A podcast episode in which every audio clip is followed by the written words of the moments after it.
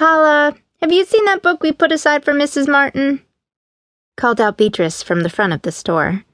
She was the owner of Bee's Books, where I'd been working as a clerk for the past three months.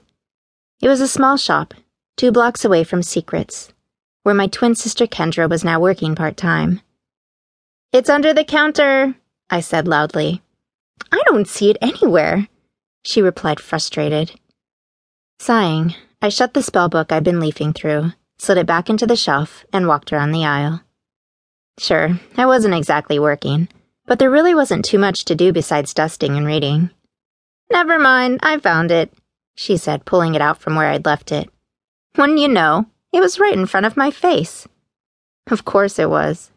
I mumbled as she stood up straight and set the book down on the counter. She raised a brow. What was that, dear? I said that I'm glad that you found it. She laughed dryly. No, that's not what you said. I might be blind, but I'm not deaf. Are we in a funk today? I stared back at the tall, thin woman with the frizzy red hair and purple horn rimmed glasses. As much as she'd been getting on my nerves lately, I actually really like Bee. Not only had she given me my first job, but she'd been helping me learn a few harmless spells with my wand named Penelope.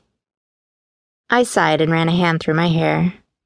Sorry, I'm just a little tired, I guess. She walked around the counter, studying my face intently. Tired, huh? You haven't been staying up all night reading the spell book you took from the store a couple of days ago, have you? I gave her a wide eyed stare. Spellbook? What do you mean? Bee gave me a disapproving look. You know exactly what I mean. Kala, I don't care if you borrow any of the books in this store, as long as you were honest about doing it. I'm sorry, I said, my face turning red. I wasn't even sure why I'd kept it from her. Now I felt foolish. And you're absolutely right. I should have told you about the book. Yes, you should have. Especially that kind of book. It's dangerous. I wondered how she'd known which one I'd taken. It was a very old book about black magic. It had caught my eye the other day when I'd been locking up the store. Don't worry, I was very careful with it, I replied. And I didn't read anything out loud. I'd heard that even thinking the words to some of the dark spells could invoke something terrible. Bee relaxed. Well, thank goodness for that. I'd hate to have anything bad happen, especially to you, young lady. I'd have to try and find someone to fill your position, and I loathe doing interviews. I smiled, remembering our brief one. She'd asked me my age, my knowledge on magic, and if I was punctual. Right afterward, she'd offered me a job on the spot. Yeah, I'd hate to inconvenience you like that. She chortled loudly. You know I'm only joking. I have to admit, you were an easy hire. You had wonderful references, though. And of course, you have Penelope. What did you say? I asked, surprised. She gave me a blank look. You had wonderful references? No, what were you saying about Penelope? I didn't say anything, said Bee, looking at me curiously. What did you think I said about your wand? I was about to tell her exactly what I thought I'd heard her say when something made me hesitate. Kala? asked Bee, coming closer.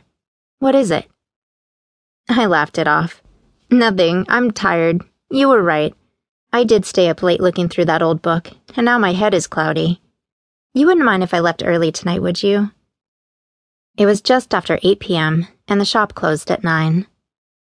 She waved her hand toward the empty aisles. Obviously, I can handle this all on my own. Just do us both a favor and get yourself a good night's sleep.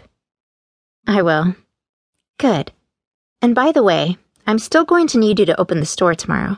I have a breakfast engagement. I remember. Don't worry. I'll be here. I promise. Where is that book, by the way? The one that I took home? Yes. I brought it back this morning. It's up there, I said, nodding toward the second level, where there were two enchanted bookcases. One held white magic books, the other black. Only true wizards and witches were able to see what the shelves actually held, however. To anyone else, they appeared empty.